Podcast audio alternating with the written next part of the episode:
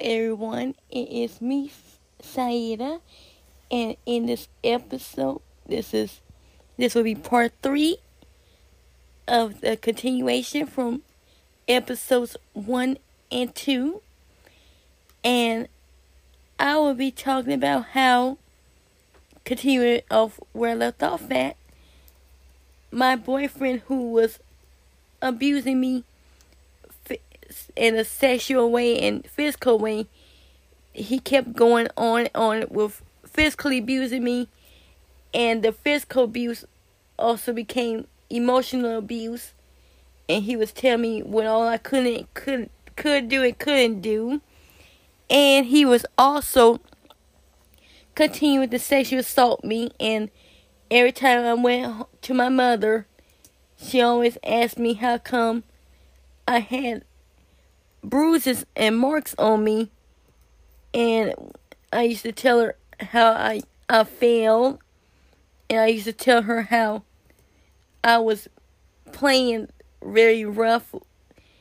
But on, deep on the inside, I wasn't ready to tell her the real reason why I was coming home to her the way I was because I was going through, I was being sexually assaulted by my boyfriend and not only was I getting sexually assaulted by him, but he was abusing me physically as well.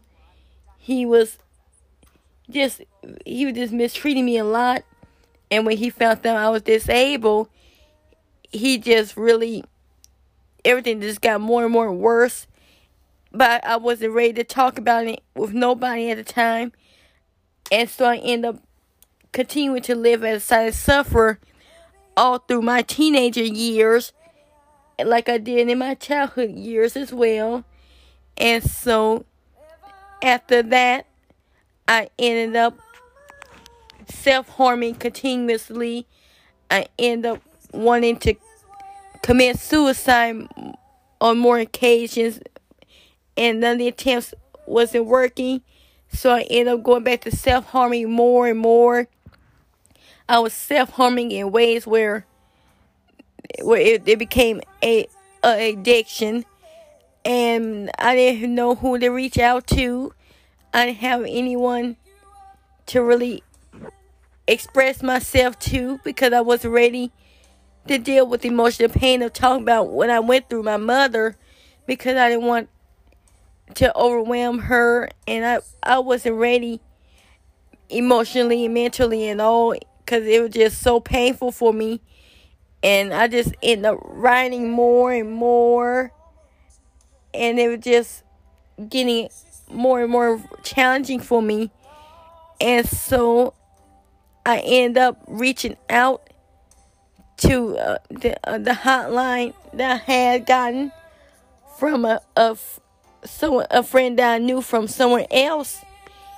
And not only did the friend did my friend help me get out the relationship that was in that had a lot of abuse in it, sexual assaults in it, but she also shared with me one of my favorite songs that I always had loved enjoyed listening to growing up.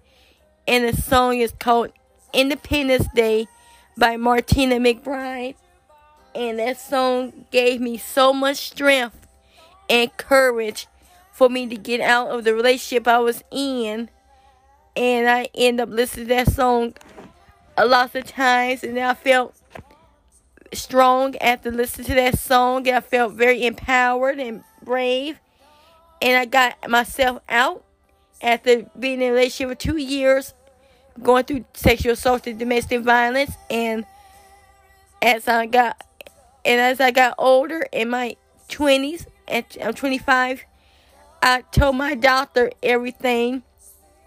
I told my other doctors everything that I went through, and they all had helped me, and I got help, and I'm no longer a silent sufferer with nothing at all. I found my voice, and I discovered my inner strength that I have inside and out, and I am able to speak up more and more and more about everything I have went through in my life. and I'm no longer afraid to use my voice. I'm not afraid to raise my voice in any form of way. I'm not afraid to speak up about anything that's bothering me or and uh, no longer afraid to speak about anything that will make me feel unsafe or uncomfortable in any form of way. And I am using my voice. Most importantly, I'm using my voice to help others so others don't have to go through none of the things that I went through in my life because no no kid and nobody of any age shouldn't have to to get mistreated like this and go through none of the stuff that I went through in my life. And I am thankful and grateful for my uh, my medical team and all my friends